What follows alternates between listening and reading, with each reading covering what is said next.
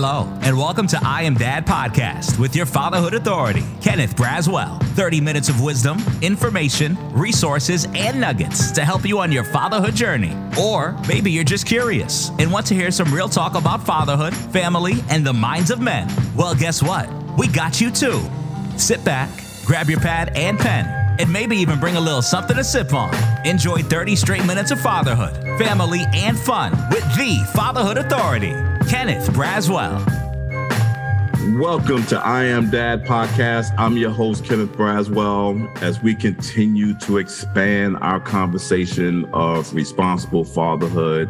I continue to bring you the brightest, the best, the most passionate, um, people with integrity, people with great spirit, with all the things necessary to talk about this thing we call fatherhood. And for this week, I reached deep into my bucket of wisdom and wealth. And I brought, and I'm bringing you someone all the way from the West Coast, my good friend Jerry Tello. And he is going to talk to us today about fatherhood and Latino heritage. And so let me introduce Jerry to you today. He is a father, grandfather, a son, a brother, and relative to many. He is from a Mexican family, Texan family, and Coahuiltecan. I know y'all don't know what that word means. Look it up. I'll spell it for you at some point. Uh, but he has all of those roots. But check this out. He was raised in South Central Compton area of LA. I know y'all know where that is. For the last 40 years, he has dedicated himself to the service of individuals, families, communities. He has done so by speaking to over half a million people and training thousands of service providers across the nation. Mr. Tello is considered an international expert in the areas of transformational healing, men and boys of color, racial justice, and community peace and mobilization. He's also the co-founder of the National Compadres Network and is the current director of training and capacity building. He has authored numerous articles, videos, and curricula addressing fatherhood, youth rites of passage, culturally based family strengthening, and healing the healer. He is an author of Recovering Your Sacredness, A Father's Love, a series of children's books He's also the co-editor of Family Violence and Men of Color.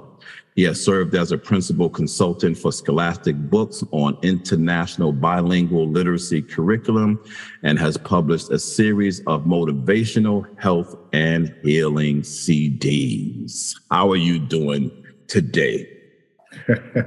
Real good, brother. Good to be with you, and uh, you know, even even virtually, just to see you. You know, it's uh, it's always uh, a joy and a pleasure uh, when we're able to uh, to connect in whatever whatever we can, because you know a lot of your work and my work run parallel. You know, we are we're reaching deep into our own experience and our own life to uh, to make lives better, and that's that's what it's about. So it's a pleasure to be here with you. Thank you so much. I um every time I see you, I just my heart jumps. I have a picture that I I stroll through this album and I cross this picture um, frequently, and it was a picture of um, you and I, and then you and your son in front of the White House some oh, years. Oh, yeah, yeah, yeah. For the champion of change, and every time I see that picture, I'm like, man, I love this guy. Mm-hmm. And so I was telling someone about you at some point, and I don't know if you've noticed, I've begun to start wearing hats, and I'm going to get it. And someone said to me, Oh, you've never been a big hat wearer. Why are you wearing a hat? And this was right after I had seen you somewhere else we were. I don't remember where we were, but you were telling the story again.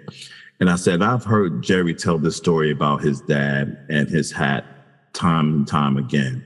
But for some reason, when I heard it that day, something resonated with me, which was something that I can actually do to leave my children. And I have seven, six of them right? And I was like, you know, I'll probably be able to leave them a little coin and then leave them some wisdom and some other things. But I'm gonna start doing something. I'm gonna start wearing hats. Mm-hmm. And I said, so that when it's my time and they come into my room and open my closet, in my closet is several boxes of hats. And they're going to be told to go into that closet and grab one of the hats that resonates them the resonates with them the most and brings the most memories to them.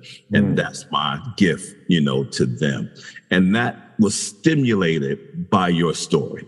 Mm. and so you see me lately i'm wearing a bucket hat. I got my fedoras now. I got this. I'm glad and i'm really feeling that hat. So tell me talk tell me that story again so everyone can hear it and then we'll get into the other stuff but i just think that story is so critical.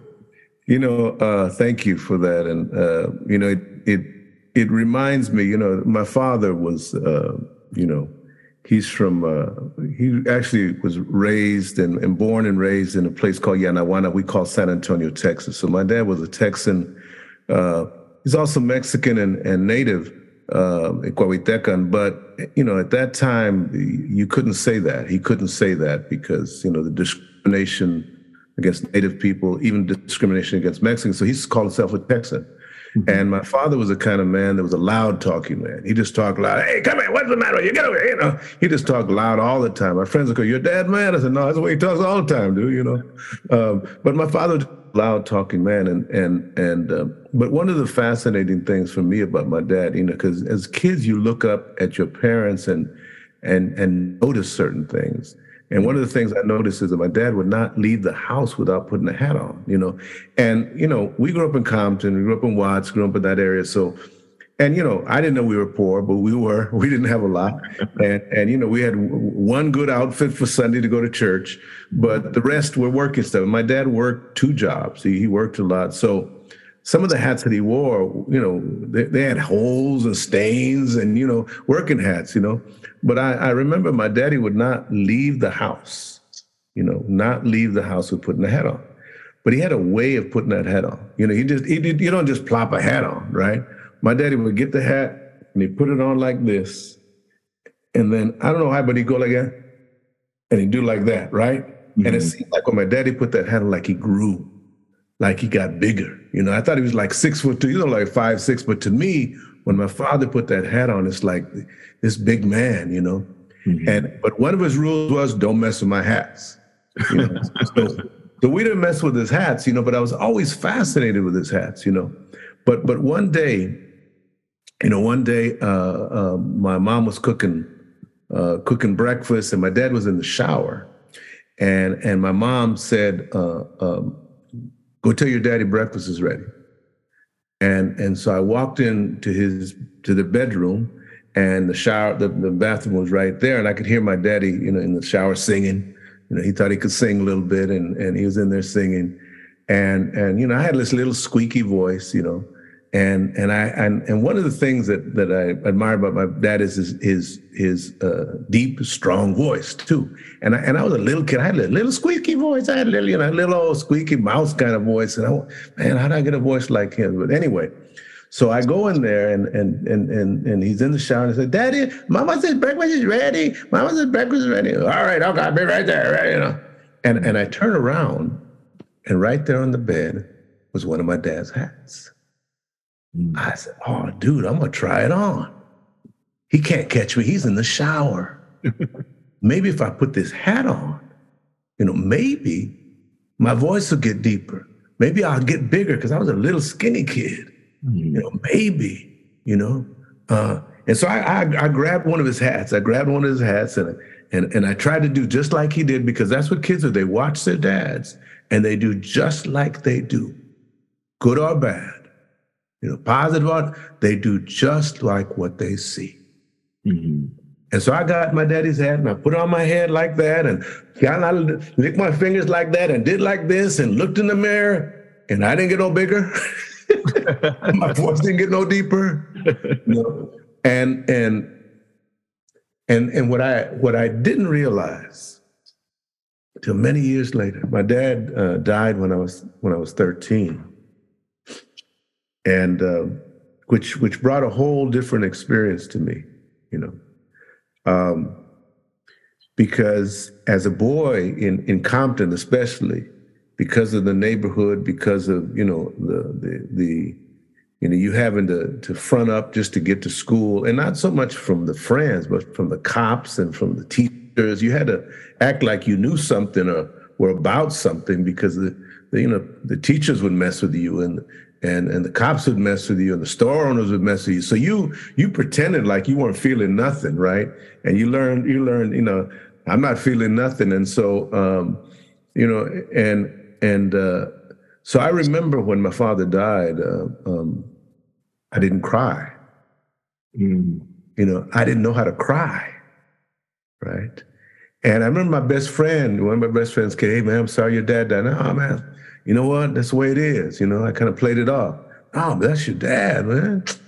You know, he was sick anyway. It's probably better, you know, and inside I'm hurting, but I don't know how to express that. Mm-hmm. You know, I, I, don't, I don't know how to share that, right? And uh, and so he tried to help me out, you know, by doing what he saw other men do when they were hurting. He says, "Man, uh, let's go to my house. You know, I'll sneak in the the, the kitchen. My dad's got a forty in there. Let's go drink it."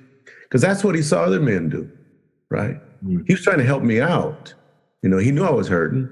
I didn't know how to express it. So so we went to his house. We drank that 40. and I was like 13, drank that 40 and, and came, you know, and later on I came back home. And when I came back home, I saw my dad's hand. Mm. And I picked it up and I picked it up because I said, you know, and, and again, trying to be hard. Shit, this is my hat now. He can't look at me. He can't scold me. He can't get mad at me. You know, I can wear all these hats I want. And I picked up his hat, and it was heavy, heavier than I thought. And I said, Well, what's in it? And I turned it over. And inside my daddy's hat were all of our names, mm. all of his kids' names. And what I didn't realize until I was 13 that every time he walked out that house to do that work, to cut that lawn, to fix that car, to work that second job, it was for us. Mm. And at 13, the hat didn't fit. And what I realized is who's going to teach me mm. how to wear a hat? Who's going to teach me how to clean a hat? Who's going to teach me how to, you know, uh, uh, tilt a hat? Because the one that's supposed to teach me is gone, mm. right? And and I believe that began my journey uh, to wanting to guide, you know, young men on how to be fathers. Who's going to teach them? Yeah, that's where I'm glad you walked right into where I was going because I wanted to ask you whether or not that was the major influence for you getting into this work. Talk about that early journey walking into wanting to play that particular role, which is I want to now be the one who teaches. Yeah. Well, you know, um, I mean, I think it's a lifelong journey, but but you know, I went on to uh, uh, you know, to go to school. And the reason, you know, let me, I'll be real. I didn't like school. School was boring to me. They didn't teach me nothing about my people. Didn't, it wasn't relevant. I didn't understand how algebra two is going to help me in terms of, you know, you know, making money or business. I didn't understand any of that. And, um, and, and you know, and, and, and to be real, you know, I, some of the teachers didn't like me you know, I, I was a, I was a younger brother of an older brother that was pretty tough and caused a lot of problems. So by association, they didn't like me. Mm-hmm. But but you know, me and my friends, you know, my African American friends, we used to hang out together, and because I hung with them, you know, and some of them were were, were struggling too. You know, you you get that association, but so so um, part of my dilemma in, in growing up is I wanted to figure out you know, why there was all this pain, because I saw a lot of, also saw a lot of pain in, in community, you know, gang violence and all kinds of stuff. And, and, but I really went to school for, for my mother to make my mother proud. And, and, and I went on to, to, to get a, you know, degree in, in psychology and all of that. But, but uh, one of the things that, that really um, bothered me as I began working in communities is, you know, um, the, the, the men that would come, you know, that they would send to me because of whatever reason, child abuse, domestic violence, everything, black and brown men. And and I noticed that that there was no really no treatment for them. They would lock them up They would they would you know violate them on probation, and and basically punish them. They wanted to punish, not to heal. Mm-hmm. They wanted to punish, not teach. Right. And and and I got tired of seeing people that I was working with all of a sudden didn't show up to the next appointment because they were locked up, and not because they did anything wrong. It's because they didn't have money to pay to to get to the probation officer's office to make their appointment. So they violated him, and now the dude's locked up. Mm-hmm. Right. And and he couldn't pay his child support not because he didn't want to, but because you know he didn't he wasn't making enough money. Mm-hmm. And so he get violated and he couldn't see his kids. And because of that, now he's drinking because he's so sad, you know, and, and it just bothered me, man. I'm saying, damn, you know. Um, so uh, in 1988, uh, being very frustrated and and and and to be real, the other part of it was, you know, some of the men that I was seeing were being domestically violent uh, in their in their relationships, and and deep down it said they look like me Mm. I said, why are my people hurting my people? Why are we hurting our women? Why are we hurting our children? Right. Later on, I you know I, I began to understand, you know, the the you know the the impetus of that of that wound. You know, hurt people hurt people, and and you know when you don't know how to deal in relationships and you're frustrated, then you know you, you lash out, and it's not an excuse. It's just that's the process. But there was no services for them, right? Mm and and so I called to all the other uh, men that I knew that were working, whether it be social workers or teachers or advocates or whatever, together, so we could develop some programs. We came together in 1988 um, for a retreat, and and I'll just be real with you. You know, um, at the bottom of the flyer because we didn't have no email, so you just put a flyer and send flyers to folks, right? And I, you know, put, you know, to people that I knew and friends and I put, but I knew my people, so I put at the bottom of the flyer, no alcohol, no drugs, right? Because I know if we start drinking, we ain't, we ain't, we ain't, we ain't doing no kind of business. Right? and, and, some of my friends call me, dude, the whole weekend we ain't gonna drink. Like, how about after the meeting? No, fool, we can't. Can I leave, bring a sick? No, dude, we can't because if we start, we're not gonna, you know. And I also know, you know, the reality. So so, so some of my friends they, wouldn't come. They didn't go. I can't go a whole damn weekend without dress. Crazy, you crazy. you getting too too too educated whatever. But 19 men showed up. 19 men showed up, and um, and we began, you know, uh, kind of a, a discussion, starting out with who are you? Because some of the guys didn't even know each other and and to be honest, some of the guys were were were were from neighborhoods before, you know, now doing work, and, and, and neighborhoods that were warm before, but now we're trying to do some work. So, so there was a little tension in the room. So let's say, let's get to know each other. And, and we went around room, who are you? What's your intention for being here? And the second brother in began to share why he was here, of course, you know, to help, uh, you know, uh, the community. But then he said deep. He says, man, um, what I'm really struggling with, I'm losing my family. And he's this, this dude's, this dude's a PhD mm-hmm. psychologist, right? So he gives service and he says, you know, um, I don't know how to love my wife. I don't know how to love my kids because um, uh, I didn't have a dad. And uh, and the other thing, and then then then he dropped the bomb. He says, you know, and I'm gonna say something I've never said nobody, and especially in front of men.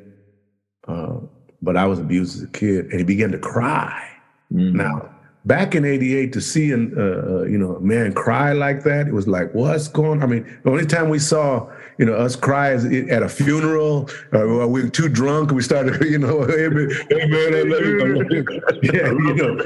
Yeah yeah, yeah. but but but but straight up sober open we never saw that you know? And so when he began to cry it's like whoa but then he began this deep cry where, you know, where, where you see guys cry where you can't talk, like, man, it, you know, it's, it, it, you could feel it deep. And when he cried that deep, it touched us all. Mm. And then we began to share at a deeper level. And what we realized when we went around that room as, as you know, black, brown, indigenous men, is that we had bought a lie. And the lie was just get your education, get your degree, you know, get your house, get your car, and everything will be fair and equal. Mm-hmm. didn't realize that we hadn't dealt with the, the, the, the years of racism, the years of oppression, what we had seen our dads go through, our moms go through, what our community still go through, even though we were professional then. Mm-hmm. We realized that we were still all jacked up. And so some of us were drinking, some of us were working too much, some of us were, you know, whatever we were doing that wasn't healthy for our families. Mm-hmm. Even though we were doing intervention, we didn't know how to be honorable men and honorable fathers. Right. And and and on that day in 1988, we made a, a, a commitment. The most revolutionary thing we could do was to heal us and to reclaim a sense of sacredness in manhood that indigenous black brown men had. Because then I began to remember the honorable men in my community. Mm-hmm. In Compton, there were honorable men there that worked hard, that raised good families, went to church on Sunday. And even though they didn't have a lot, man, they, they, you know, whatever they wore, they wore it good. They had one hat, they got one good hat. You know, they we, we would iron our pants, even though we only had one good, but we would iron those suckers, we would polish those shoes, you know. I mean, you make yourself, I mean, so then I began to realize, you know what? We do have honor and sacredness in our, in our in our families. And and there are men that are good that have been good even in in Compton even in Watts even in Brooklyn even in, Jersey wherever they're there. It's just that nobody recognizes us. Mm-hmm. you know the, that became that journey you know? Yeah the crazy thing is when you um because well I was going to go a whole different direction but you shifted me to dig into another and I'll bring you back and we'll talk specifically about um, the nuances of responsible fatherhood as it relates to Latino families. I think that mm-hmm. that needs to be its own subject matter in and of itself. Um, but I want to stay in here because you just said something about um, that resonated with me with a couple of slides that I have in one of our curriculums where I have a slide with a bunch of old TV dads in there, all of the old guys. and I always ask them, like, what resonates with you when you see these guys? And, you know, guys, oh, I remember Fred Sanford or James mm-hmm. Evans or George Lopez, or right, they remember all those guys. And then the second slide that I pull up has Don Corleone, Tony Soprano, mm. um, Homer Simpson, uh, uh, Lucious from Empire, Ghost from, you know, all of these like these dudes, right? And I was like, what's the difference between these fathers and those fathers? Mm. And then people start to describe their life. And I said, that's not my question. I didn't ask you about their careers and how they make their money and how they. My question was, what's the difference between these fathers and those fathers? Because if you follow their TV or movie character, the one place where you where you see the good in them is when they're engaged as a father. Right. right. If you think about The Godfather, for as yeah. much as what the Corleone family was, his love for his three sons and his family was yeah. undeniable in right. that. And so, if you translate that into the guys that you're talking about and the guys that you and I work with each and every day, and trying to figure out how to tap into the good in who they are to make that a priority over all the other things, that's part of the journey. But where I want you to pick this conversation up in at is what you talked about is this notion of this individual crying and then the what comes next. And the what comes next is the thing that I think I've heard you speak about the most. And it is that need to heal. Hmm. So, why is that so important when dealing with men in particular that we find ways to get them to understand the importance of them healing before they try to be whole. Hmm. Well, you know, I, I, the reality is that that um, you know trauma that is not transformed gets transferred, and and and either I mean, and, and it gets transferred in a lot of ways you know, we, we just experienced a pandemic, you know, that that really uh, devastated, especially you know in black and brown and indigenous communities. But but but one of the things you know that I remember during that time, you know, around the same age, is in the community, uh, you know, there there in Compton and Watts, was, was called the Watts riots, the Watts blowouts that were happening, right? All kinds of stuff, and and they sent National Guard in.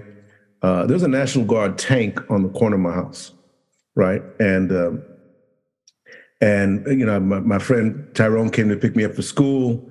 We were walking to school, and we walked back by the, the National Guard, and one of the National Guard got his AK 47. You heard him, right? And we like tightened up, like, dude, whoa, whoa, whoa, whoa, whoa, what's up here, right? And then he said, Should we go to school? Yeah, my, my mom said we got to go to school. Yeah, but this fool's right here by the house, man. Should we, you know, but but we were like, oh, you know, and and we walked to school and as we walk to school, we're thinking about, you know, what's up with this dude? Is he gonna, you know, what's gonna happen? And we get to school. remember that day, you know, I, I was very nervous. You know, I was real tight. My leg was shaking. You know, I couldn't learn nothing that day. I couldn't wait to leave school to go home. You know, mm-hmm. and and what I and that night I didn't sleep real well. You know, interrupted my sleep. Uh, um, my breathing, you know, uh, all kinds of stuff. And what I didn't understand till till you know more recently is that when you're in fear, um, when you're in stress, when you're in trauma, your body inflames. Mm-hmm. Your body inflames in order to protect your organs, right? So you're tight, you're tense, you know, you you react, you do all that. What's supposed to happen when you when when when uh, when the stress and the trauma uh, and the danger goes away your body is supposed to return to normal, right? Breathe normal, the inflammation goes down, all that stuff. How about if it never goes down? How about if trauma never stops? You always stay tight, right? And that's what trauma is. That if you never heal, you're always tight. You're always on. You're always hypervigilant. You're always, and it messes up your sleep and messes up, you know, your your digestive system. It's not coincidental that during COVID, you know, a, a, a, a disease that preys on inflammation, you know, impacted, you know, especially black black and brown people so much because we're already inflamed from the the pressures that we have in normal society, right? Mm-hmm. And especially with men, you talk about, you know, my my my wife when she talks about this, and especially with women, she says, you know, holding your tears is like holding your pee. It is, it is not healthy. Right, right, it is right, toxic. It can affect your kidneys. And reality, holding your tears is not healthy. Wow. It affects your kidney, your liver, it affects your spirit, it affects your ability to love, it affects your ability to express, it, it, it affects your ability to be real, to open up. You know, and one of the most powerful things that I've been able to do with my children is to share with them what I'm really feeling mm-hmm. and to cry with my children sometimes, you know, because they then saw it was okay. And to say, you know, I'm crying, but I'm okay. Mm-hmm. You know, I'm, I'm, not I'm not gonna break down. I'm I just need to release that, you know. And it's okay when you need to do that too, you know. Um, and I think that interchange of of love, of compassion, of vulnerability is the healthy part of mm-hmm. fatherhood. That we need to, first of all, you know, among us men, we need to open spaces. And, and you see it, man. You see it in sports all the time. Yeah. You know, when, you, when these dudes are crying and hugging, and, you know, I mean, you see it all the time. So it's not like we don't have it. It's just that we've been indoctrinated that there's only certain places that we can share that, right? And and so let, let me with this, because uh, you asked another question I want to I want I want to make sure we get to, is in especially in Latino culture is this concept called machismo, mm-hmm. right? Mm-hmm. And and and again, let me just share that that you know the the the people that came to conquest us or enslave us or take our land and all of that begin to create a narrative around us, a false narrative around us that then made us feel bad about who we were. Right. So the concept of machismo, truly from an indigenous concept, there's 12 principles. And the principles are all honorable. First principle, honor women. Second honor children.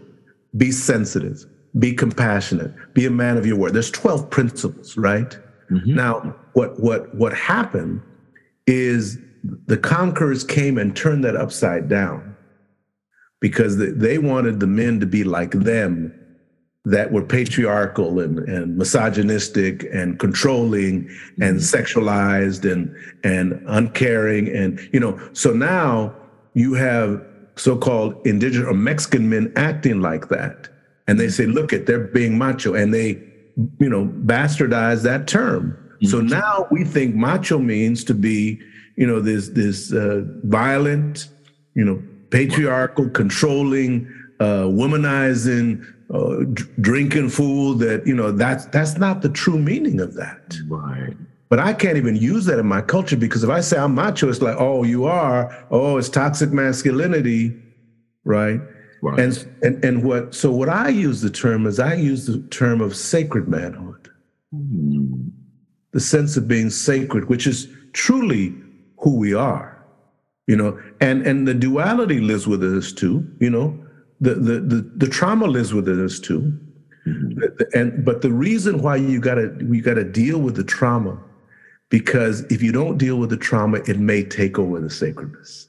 Wow. So when I work with men domestically violent or drinking too much or addicted, I was saying, so where did that trauma come from?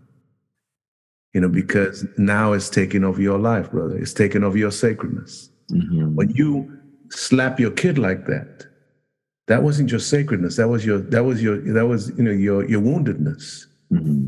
Let me t- let's talk about that. And if you're not willing to unpack it and let it go, it's going to grow. Mm-hmm.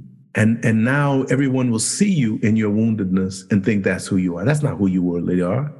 That's what you become because of the woundedness. So, you know, within that, a lot of the work that we do is is you know re uh, recovering for a lot of men the true sense of their sacredness and the true sense of what it means to be an honorable, you know, uh, Latino, honorable Mexican man, honorable African man. What does that truly mean? And see, our grandfathers knew that, man. They know how to carry themselves, you know. I remember walking to the store with my dad, and there was a, a, a guy next to the liquor store. You know, there's always a guy next to the liquor store, and he had, you know, his bottle of wine right there, and he, he was, kind of propped up there and uh, his name was Mr. Joe, you know. And and we were walking by him, going to get something at the store, and my my dad said, "Good morning, Mr. Joe. How you doing?" And you see this guy. How you doing, sir? How you doing? You know, and my dad say, "Hello, Mr. Joe. Hi, Mr. Joe." Now, he didn't say he didn't dismiss him as homeless. He didn't dismiss him as you know. He just he said good morning to him, right?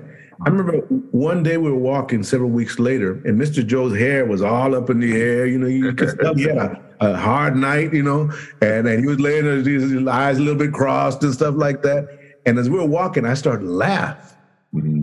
You know, I laugh, I laugh. That's, what's the matter with you? Look at look at Mr. Joe. Look at look at he looks funny. And my dad, hey, you don't be doing that. What's the matter with you? Right. You don't know what he goes through. We could be like that. He's somebody's dad. He's somebody's son. Right. You don't be talking about Peter. You could be like that someday. Right. I apologize to him. You know, and, and it was a big lesson for my father that, you know, we all could be there, but still within men that are wounded, that sometimes are disheveled, there's still the sacredness that remains.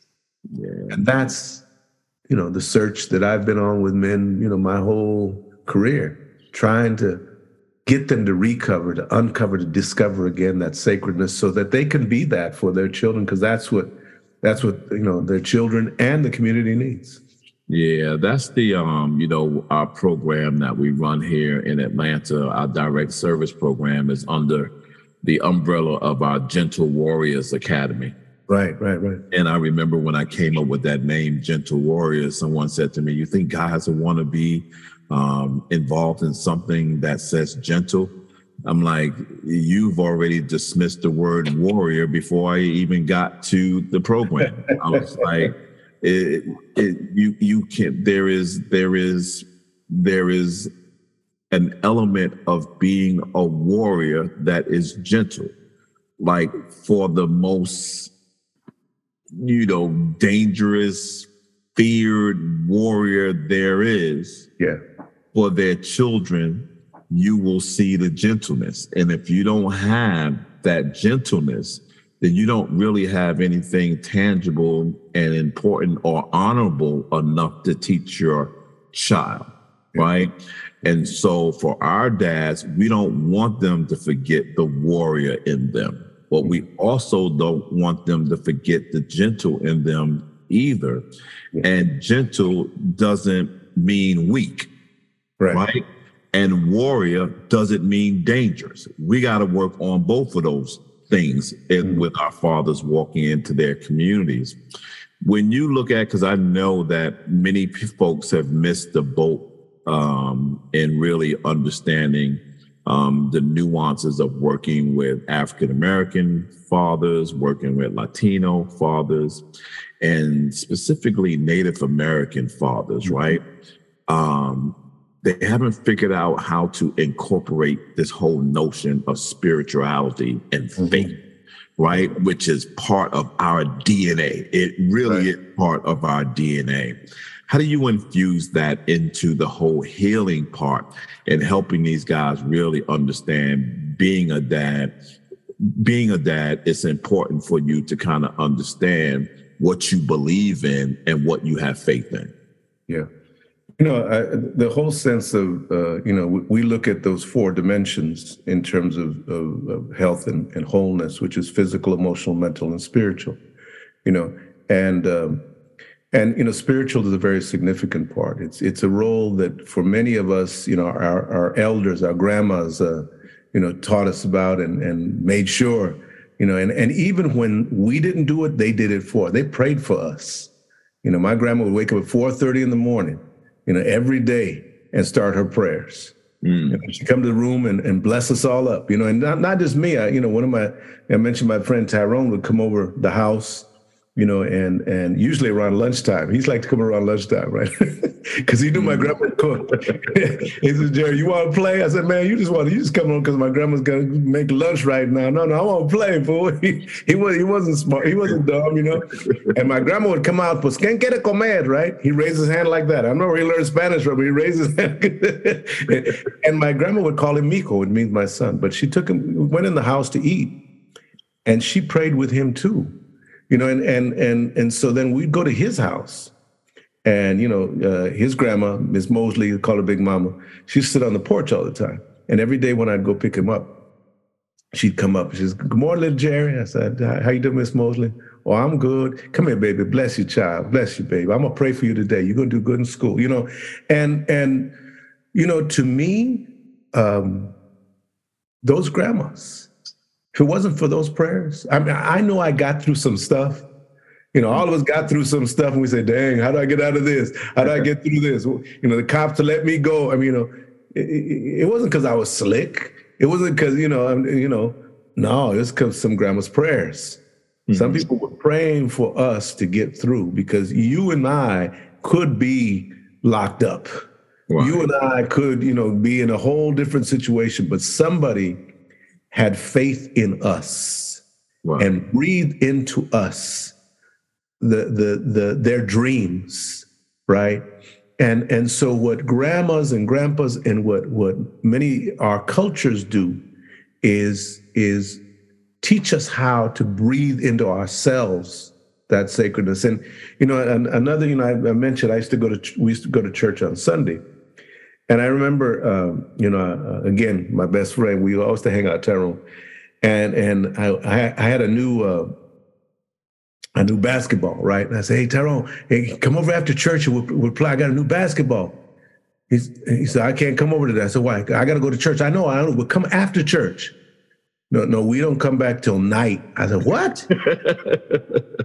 we go to church till night. I said, till night? Well, you gotta go to church all day, all night for, dude. What's, what's, what's up, man? I don't know. We just go to church all till night. And, and I could not understand that, you know, till much later, you know, this this elder shared to me, says, you know, uh, Brother Jerry, um, at that time, that was the only safe time for us. Where wow. we could go in a place where we knew people loved us, We knew people cared for us. And we had to inoculate ourselves up that whole day. Mm. We could get through the rest of the week. Wow. Wow. You know, and, and then I understood. Then I totally understood. Yeah. Because if if that's the only day you feel whole and welcome and seen and blessed, Right. you're gonna stay all day. Right. You can stay all day. And then when you don't feel good, you got to remember those times that somebody said I was a blessing. Somebody said I'm gonna do good. Somebody said, you know, that's that spirituality. That's that spirit. Mm-hmm. You know that that our grandmas knew about. That we, you know, we I don't go to church, man. That's boring, you know. But but you know, uh, you know, when we get out of some trouble, it's just like, hey, thank you, God. I, you know, I mean, I remember rolling down the street after a party. I've been drinking too much. I'm rolling down the street and I see a cop behind me. And and what do you do when a cop? You begin to pray, please God. That first, right? I promise I go to church. You know, I mean, we get holy all of a sudden. You know, uh, but it's it's it's like exercise. right. If, if you have that as a practice, then it comes to you like that. Mm-hmm. If you don't, you know, if you don't, then you're going to struggle. And I'm not I'm not talking about any particular religion. I'm just saying belief, prayer, uh, you know, um, wholeness, that sense of faith, you know, in yourself, in your people, in the goodness of the world, because there's a lot of other side out here that would overtake you, make you pessimistic, make you not want to live, make you want to act ugly, you know. So that other side is really important to have as a resource, but also as a grounding point for, you know, for your life. Man, Jerry, there's so many, so many spaces. I wrote down a couple of things to bring you back and talk about. Um, specifically, you know, this nuance of working with Latino um, fathers. I want to dig and dive into that um, a little more. Um, I also want to talk a little more about the um, spiritual and faith component of this work um, because we just I, I think we just missed the boat you know on that. We Yeah. we we missed the boat on how do we infuse this whole notion of making sure you know that the fathers that we're talking about like we have a module in one of our curriculums on morals and values and you know and to your point about not having a religious conversation it's not a religious conversation. No. it's what are your guide rails? Like what serves as your moral boundaries? How far will you go? How far won't you go? What do you value in life? What do you prioritize in your life? Those those things are important.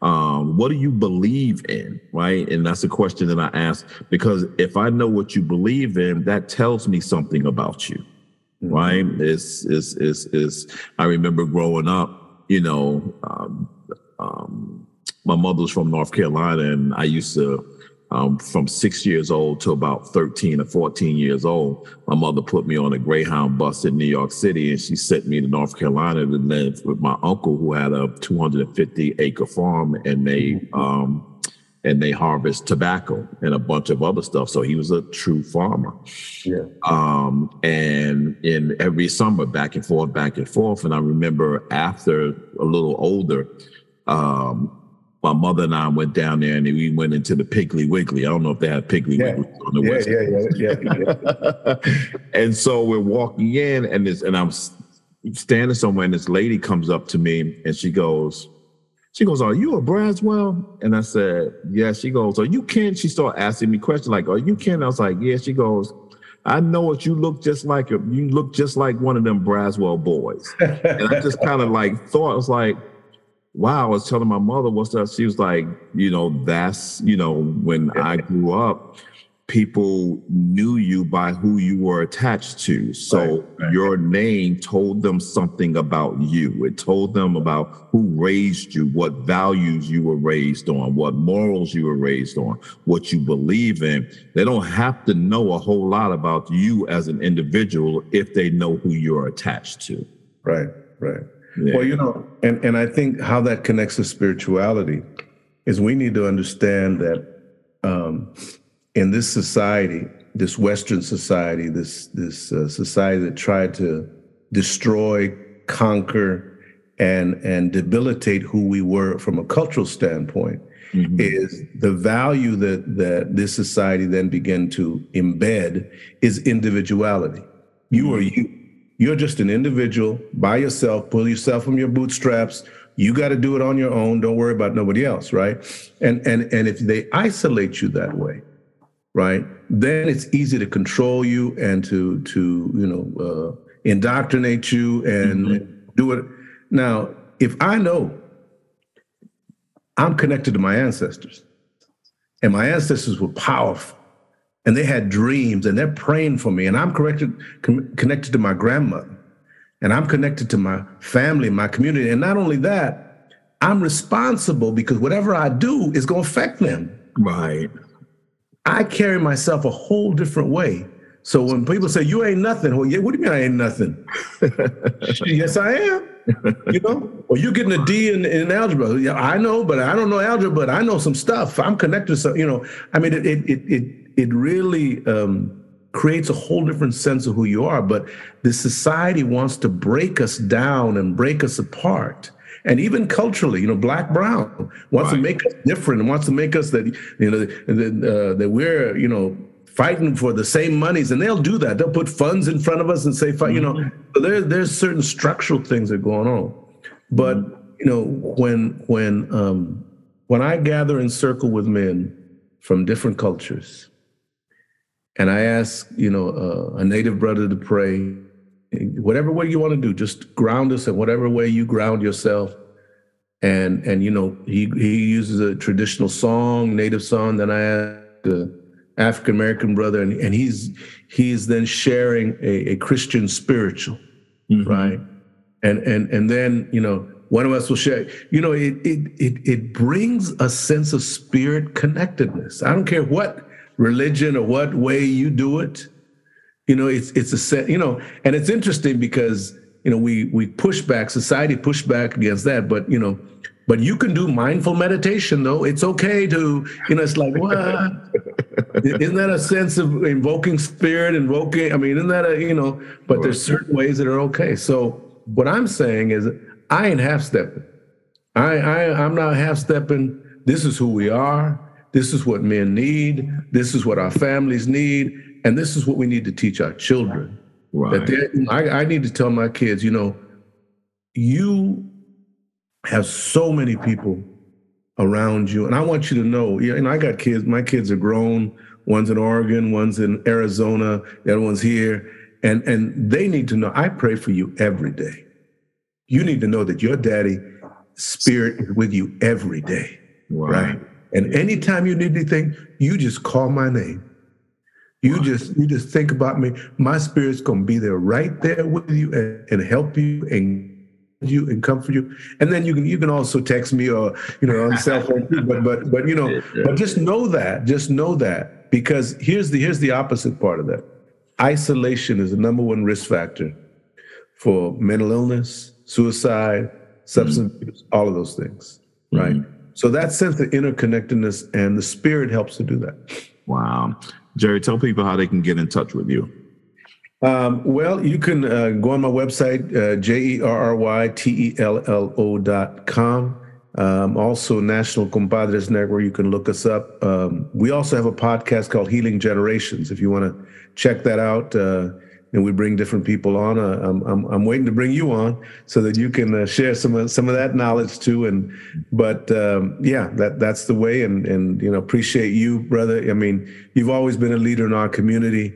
And you know, you are one of those honorable, sacred men that uh, that you know um, that becomes a guiding light for so many. I want to thank you for everything you do and that you've done for so many, and for being a, a really close brother and close friend to me.